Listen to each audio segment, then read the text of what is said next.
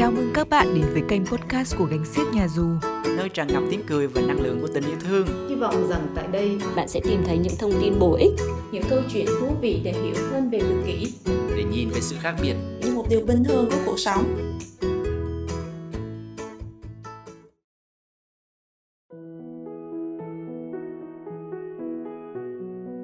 Bạn đang lắng nghe chuyên mục Gánh Xiếc Nghe, nơi mà Gánh Xiếc sẽ cùng trò chuyện với các chuyên gia, tư vấn viên, phụ huynh, nơi xây dựng cầu nối vững vàng để mọi người có thể hiểu dễ dàng hơn với sứ mệnh và tinh thần của Gánh Xiếc, từ đó hiểu hơn về tự kỷ và các rối loạn phát triển khác.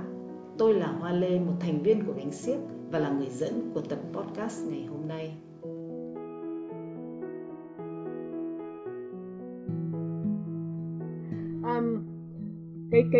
Cái chủ đề của ngày hôm nay chúng ta sẽ nói về môi trường nào tốt cho trẻ tự kỷ. Thì cô cũng thường là hay làm việc ở nhà và trẻ của trẻ, và cũng hay làm việc ở các trung tâm can thiệp.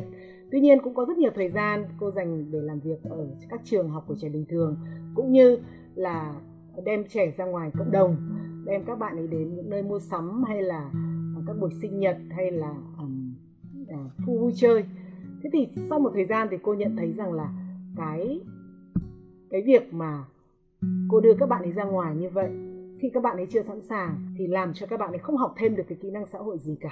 Mặc dù cái mục tiêu của mình là cho các bạn ấy ra để học kỹ năng xã hội. Thế thì cũng phải mất vài năm để mà nhận ra được cái điều đó, và mới hiểu rằng là những cái môi trường mà cô đưa các bạn ấy đến ấy có rất nhiều những cái căng thẳng làm cho các bạn ấy quá tải. Cho nên các bạn ấy sẽ thường là sẽ khép kín hơn và sẽ STEAM nhiều hơn. Tiến sĩ Barry Prizant là một chuyên gia có 45 năm làm trong các trường học để mà giúp cho trẻ tự kỷ. Ông viết cuốn sách là Uniquely Human, thì trong đó ông kết luận rằng người tự kỷ không tin tưởng vào cơ thể mình, không tin tưởng vào môi trường và không tin tưởng vào chúng ta, những người xung quanh. Rất nhiều những người tự kỷ họ đồng ý với điều đó. Và cô cũng nhận ra, cuối cùng thì cũng nhận ra để mà thay đổi cái cách tiếp cận của mình với những đứa trẻ mà mình rất là thật sự là muốn được giúp đỡ. Thế thì trẻ tự kỷ nó cần một cái môi trường như thế nào?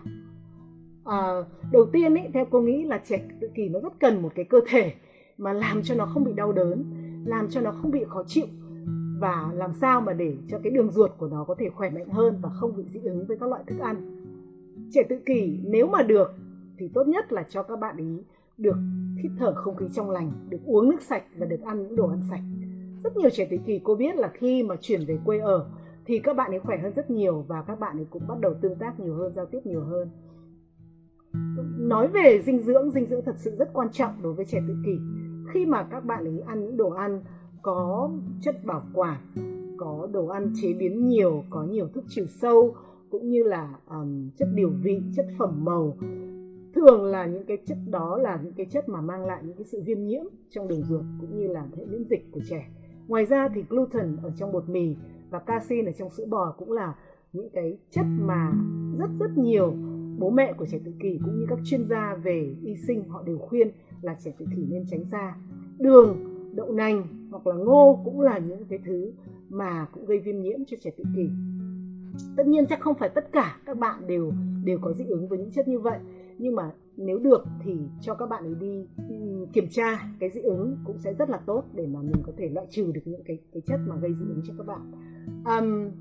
Ngoài ra thì những cái chất hóa học mà dùng trong tẩy rửa trong gia đình, hay là những cái chất động điện tử từ những cái đồ điện tử ở trong nhà, máy tính, điện thoại, đều là những cái thứ mang lại những cái độc hại cho trẻ tự kỷ, mà cơ thể của trẻ tự kỷ thì rất khó thải độc, bởi vì là có thể những cái cơ chế mà ở trong cái cơ thể của các bạn ấy nó rất nhiều trẻ tự kỷ có cái vấn đề lớn với cái việc cái lượng mà thủy ngân cũng như là lượng trì ở trong cơ thể mà không thải được.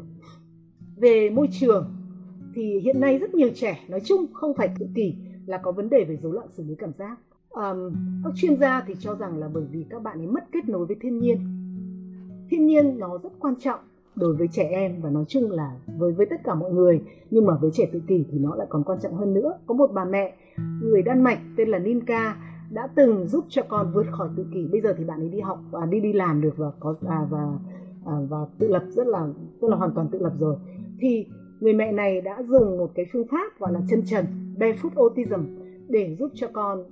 Chỉ là một trong những phương pháp, còn những cái phương pháp khác nữa bà cũng áp dụng.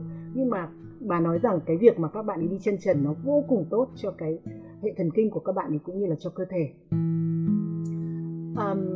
Thường thì khi mà cô làm việc với các phụ huynh, nếu như mà các phụ huynh hay kể là khi mà cho con đi biển hay cho con đến những cái nơi thiên nhiên trong những kỳ nghỉ hoặc là cuối tuần thì về các bạn ấy thường rất là vui, mà khi đến những chỗ đó thì các bạn sẽ không steam nhiều cũng như là các bạn ấy không bùng nổ hay là ăn vạ.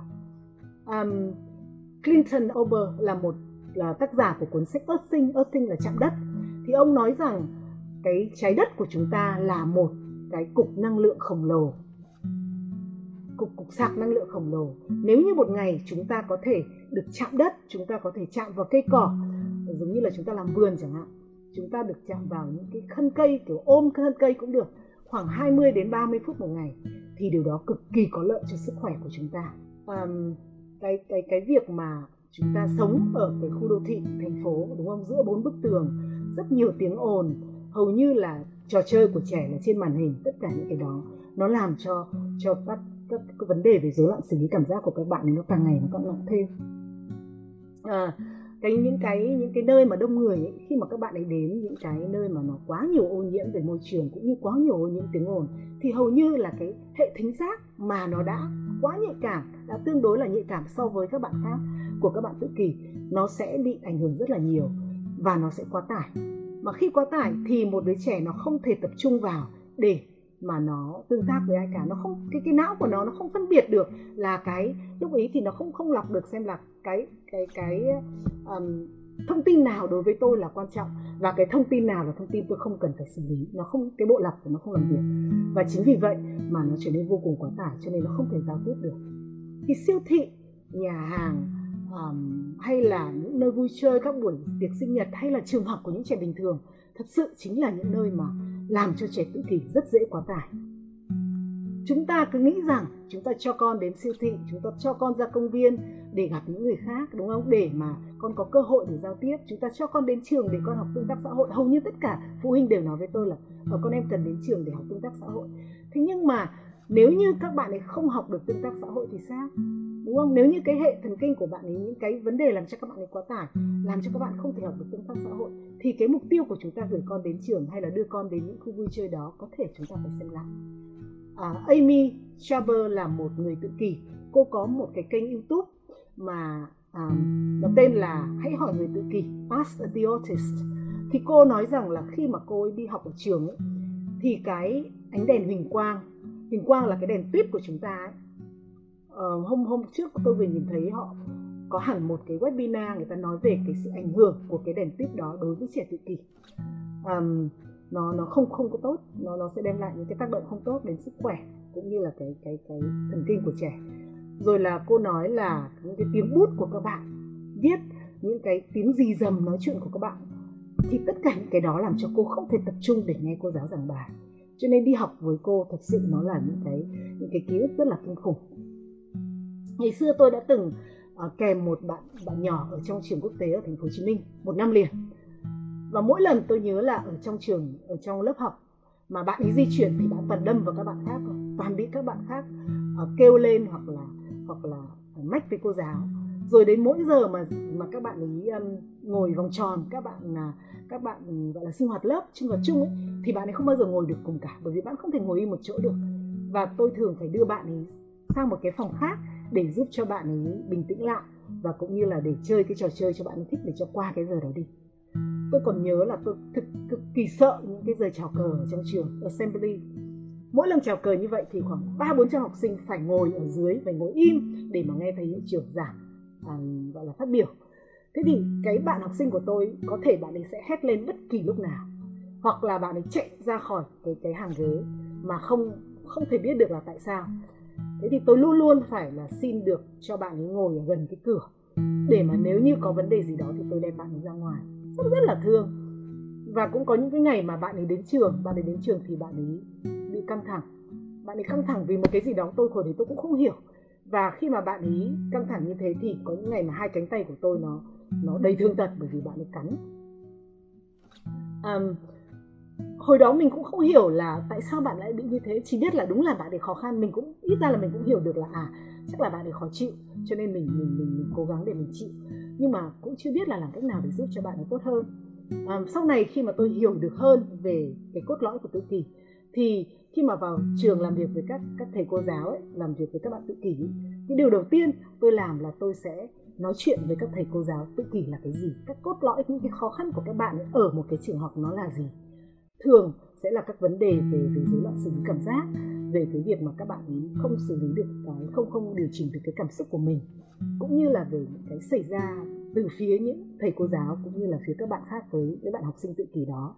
Thì tôi cũng hay đưa ra những cái gợi ý như là cho các bạn ấy ngồi trên bóng để mà học, hoặc là cho các bạn ấy một cái nơi an yên tĩnh ở trong lớp, hoặc là ở bên cạnh lớp, để mà khi nào các bạn ấy bị căng thẳng hoặc là sắp đến cơn bùng nổ thì các bạn phải vào đấy để bình tĩnh lại. Tôi nhận ra một điều rằng là thực sự ở kể cả các trường quốc tế, các trường rất là nổi tiếng ở thành phố Hồ Chí Minh, thì cái sự hiểu biết về tự kỷ của các thầy cô giáo người nước ngoài cũng như người Việt Nam còn rất là hạn chế. Mà chính vì như vậy họ không thể nào mà họ giúp được trẻ tự kỷ một cách hiệu quả cả. Khi chúng ta không hiểu thì chúng ta không biết là giúp cái gì, đúng không? Bao giờ cũng như vậy. Khi mà bố mẹ, nhiều bố mẹ đưa con ra công viên hay là ra những cái nơi công cộng, thì bố mẹ thấy là con có những cơn bùng nổ. Tại sao lại như vậy? Thường ấy, ngoài cái việc mà rối loạn xử lý cảm giác, thì cái đứa trẻ tự kỷ nó rất có cái nhu cầu cần được kiểm soát những cái gì xảy ra. Cho nên nếu như có một cái gì đó xảy ra mà không đúng với những cái gì nó dự đoán trước, thì có thể đưa ngay cái hệ thần kinh của nó vào trạng thái sợ chống trả. Và như vậy thì lúc ý nó chỉ sẽ muốn đánh một ai đó, hoặc là nó muốn chạy trốn ra khỏi cái chuyện đó. Và tôi biết là với các phụ huynh thì không phải chỉ cái bùng nổ của trẻ tự kỷ, mà còn cái ánh mắt kỳ thị của những người xung quanh làm cho họ rất đau khổ, đúng không? Tại sao mà cái thằng bé, con chị nó lại hư thế? Tại sao chị lại để cho nó làm như vậy? Tại sao chị không làm cái gì đó đi? Ví dụ như vậy. Một bà mẹ, bà ấy viết cuốn sách là Nuôi dạy con tự kỷ hạnh phúc. Trong đó thì bà ấy ghi rất rõ là tôi không có sợ tự kỷ, tôi chỉ sợ những cái ánh mắt của mọi người, tôi chỉ sợ sự thiếu hiểu biết của mọi người về tự kỷ. Và cái đó là cái điều mà tất cả những người tự kỷ họ cũng đều nói cả. Nếu thế thì môi trường như thế nào là môi trường phù hợp cho trẻ tự kỷ? Trẻ tự kỷ cần ở bên cạnh những người như thế nào? Nếu chúng ta muốn làm cho trẻ tự kỷ vui vẻ và hạnh phúc thì chúng ta cần phải làm gì? Bill Nason là một chuyên gia đã viết 3 cuốn sách Autism Discussion Page. Ông ấy làm việc rất nhiều năm với những trẻ tự kỷ, học sinh tự kỷ. Thì tôi rất đồng ý với cái nguyên tắc của ông là gì? Là đối với những đứa trẻ, đặc biệt là những đứa trẻ tự kỷ, thì nếu như chúng ta tìm ra được thế mạnh của chúng, chúng ta tìm ra được những mối quan tâm của chúng, chúng ta tìm ra được những cái thông tin mà có thể làm cho chúng bị tổn thương, cái yếu tố mà làm cho chúng bị tổn thương, và sử dụng những thông tin đó trong cái cách tiếp cận với chúng, thì chúng ta có thể giúp trẻ phát triển và trẻ sẽ trở thành những người có ích cho xã hội. Thế thì có 3 câu hỏi mà tôi mong muốn là những người tiếp cận với trẻ tự kỷ cần phải hỏi. Đầu tiên là mình có thể làm gì để cho đứa trẻ đó cảm thấy an toàn và yên tâm? Có những cái căng thẳng nào về mặt nhận thức, căng thẳng nào về mặt giác quan, căng thẳng nào về mặt xã hội làm cho trẻ bị quá tải? Một đứa trẻ nó không thể học được nếu như mà nó không cảm thấy an toàn. Nó phải cảm thấy được an toàn về mặt cảm xúc và về mặt cơ thể. Chính vì vậy, cái việc chúng ta có thể làm là chúng ta tìm xem có những yếu tố nào mà làm cho trẻ bị quá tải, làm cho trẻ không cảm thấy an toàn, và những yếu tố nào chúng ta cần đưa thêm vào để giúp cho trẻ an toàn hơn. Câu hỏi thứ hai là chúng ta có thể làm gì để giúp cho trẻ cảm thấy được chấp nhận và có giá trị? Cái cách chúng ta tương tác với trẻ có làm cho trẻ cảm thấy được chấp nhận và có giá trị hay không? Đúng không? Cách mà chúng ta nói chuyện, cách mà chúng ta động chạm vào người trẻ có làm cho trẻ cảm thấy mình là người đồng hành với trẻ và làm cho trẻ yên tâm hay không? Có những trẻ thì nó rất thích được có một người chơi với nó nhiều năng lượng, nhưng có những trẻ nó lại cần chúng ta phải yên tĩnh, phải nhẹ nhàng và đừng có động vào người nó, ví dụ như vậy. Thì nếu như chúng ta hiểu biết được những cái gì là những cái trẻ thích hoặc những cái gì là trẻ không thích thì chúng ta cũng có thể làm được điều đó. Câu hỏi thứ 3 là cần phải làm gì để làm cho trẻ cảm thấy nó có năng lực? Liệu khi mà trẻ nó làm được điều gì tốt nó có được khen hay không? Đúng không? Chúng ta có biết là cái mối quan tâm của nó, những cái thế mạnh của nó, những cái năng lực của nó, những cái năng khiếu của nó là gì hay không? và chúng ta có thể áp dụng như thế nào để chúng ta dạy để cho trẻ có thể trở nên tự tin hay không và muốn học tập nữa hay không. Bởi vì khi một đứa trẻ nó được sử dụng những cái mối quan tâm của nó vào việc học thì nó sẽ học rất giỏi và nó sẽ cảm thấy là nó tự tin hơn rất nhiều. Tất nhiên chúng ta sẽ cần phải dạy trẻ những cái kỹ năng còn thiếu, đúng rồi, bởi vì trẻ chúng ta còn thiếu rất nhiều kỹ năng so với các bạn cùng tuổi. Nhưng chúng ta cần phải sử dụng những cái mối quan tâm đó, chúng ta cần sử dụng nó để chúng ta tạo ra những động lực bên trong và tạo ra những cái lòng tin cho trẻ. Điều đó nó rất là quan trọng. Thế thì mỗi khi mà các bạn đưa trẻ đến một môi trường mới, các bạn đến một cái trường mới, hay là có một ai đó đến nhà để chơi với con của các bạn, hay các bạn dẫn con đến một nhà người quen, hay là một buổi lễ tiệc sinh nhật nào đó, thì bạn sẽ cần phải hỏi những cái câu hỏi này. Mà nếu câu trả lời cho những câu hỏi này là có, thì tôi nghĩ rằng đó là cái môi trường an toàn, cái môi trường mà phù hợp, cái môi trường mà sẽ làm cho con bạn cảm thấy hạnh phúc và phát triển. Sau này tôi cũng làm việc tương đối nhiều với trẻ ở trong các trường học, thì tôi thấy rằng là ngoài cái việc mà các bạn không có bạn bè, các bạn bị kỳ thị, các bạn cũng gặp một số khó khăn. Có những bạn gặp một số khó khăn trong những cái môn học, đặc biệt là những môn như là môn văn hay là những môn như là đọc hiểu chẳng hạn.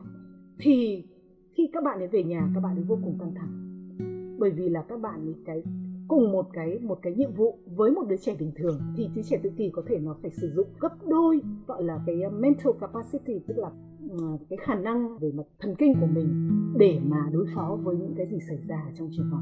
Chính vì vậy mà khi về đến nhà chúng thường rất là căng thẳng, và có khi chỉ cần một yêu cầu rất nhỏ của chúng ta khi mà chúng về đến nhà cũng có thể làm cho chúng bùng nổ. Tony Adut là một chuyên gia về trẻ tự kỷ chức năng cao, ông cũng viết rất nhiều sách về trẻ tự kỷ ở trường học, và ông nói rằng là thường cho đến lớp 8 hoặc lớp 9 thì 50% các bạn tự kỷ là sẽ học ở nhà, sẽ ở nhà không đi học tiếp tục được, bởi vì có rất nhiều những cái áp lực, cũng có thể về mặt bài vở và phần lớn là về mặt tương tác xã hội. Thì rất nhiều những người tự kỷ sau này khi viết sách họ cũng nói về những cái trải nghiệm của mình khi còn bé. Trường học, khi mà cái thời gian mà tôi phải học những đứa trẻ bình thường đấy, thì đó là những thời gian mà chúng tôi vô cùng căng thẳng và làm cho tôi cảm thấy mình rất là tồi tệ. Có một ông bố mà tôi biết sống ở một đất nước rất là phát triển, thì có nói là có một hôm ông ấy được chứng kiến là con tự kỷ của mình bị một cô giáo có những đẩy vào tường, úp mặt vào tường, bởi vì là bạn ấy vô tình bạn ấy đi chạm vào người một bạn khác trong sân chơi. Cho nên cái điều đấy cho thấy rằng là kể cả các nước phát triển thì cái sự hiểu biết và cảm thông với những người tự kỷ phải nói là rất là thấp, rất là hạn chế. Những nhiều phụ huynh hỏi tôi, đúng không, là em rất là lo, đặc biệt là phụ huynh có con còn nhỏ, em rất là lo là liệu con em sau này có đi học được không. Thế thì tôi thì tất nhiên là ai cũng muốn con mình đều đi học, nhưng câu trả lời của tôi đôi khi là gì, là chưa chắc cái việc đi học đã là một cái phương án tốt nhất cho con em. Tất nhiên chẳng phụ huynh nào thích cái câu trả lời của tôi đâu, tôi biết là như vậy, nhưng tôi gặp rất nhiều phụ huynh đã cố gắng cho con đến trường 1, 2 năm, 3 năm rồi cuối cùng lại phải cho con học ở nhà. Cái học homeschooling ở nước ngoài ấy, thì có rất nhiều những cái chương trình học homeschooling cho trẻ tự kỷ, kể cả những trẻ bình thường mà bố mẹ nó không thích những cái chương trình giáo dục truyền thống thì họ cũng cho con học homeschooling. Tôi cũng không biết là ở Việt Nam thì hiện nay đã có chưa, nhưng mà homeschooling cũng là một cái phương án mà tôi nghĩ rằng rất nhiều bố mẹ có con tự kỷ nên tính đến, bởi vì cũng có thể là nó sẽ tốt hơn cho con mình ở nhiều mặt. Điều đó không có nghĩa rằng là trẻ tự kỷ không thể thành công ở trường học bình thường. Có những trẻ tự kỷ rất thành công ở trường học bình thường và trở thành những trẻ rất là giỏi. Tuy nhiên, để mà các bạn ấy được hiểu và được thông cảm, được cảm thấy an toàn, được chấp nhận và có năng lực, thì đòi hỏi một cái sự kết hợp rất là chặt chẽ giữa gia đình với nhà trường, cũng đòi hỏi những cái hệ thống hỗ trợ, những cái nó gọi là supporting system ở những cái trường học đó để cho các bạn ấy cảm thấy yên tâm và cảm thấy an toàn. Thế thì đó là những cái gì mà tôi muốn chia sẻ với các bạn ngày hôm nay về cái môi trường, thế nào là môi trường tốt cho trẻ tự kỷ. Tôi muốn nhấn mạnh lại một chút về ba cái yếu tố mà con bạn cần để cảm thấy có thể thành công ở những cái môi trường mà mình đi đến, hoặc là bố mẹ gửi mình đến. Đó là gì? Các bạn ấy cần phải được cảm thấy an toàn, các bạn thấy được chấp nhận, và các bạn cần phải được cảm thấy có năng lực. Đó là những yếu tố mà tôi nghĩ nếu như chúng ta có thể đem đến được thì các bạn sẽ thành công, bởi vì trẻ tự kỷ rất là thông minh. Ok, đó là những cái gì mà tôi muốn chia sẻ ngày hôm nay.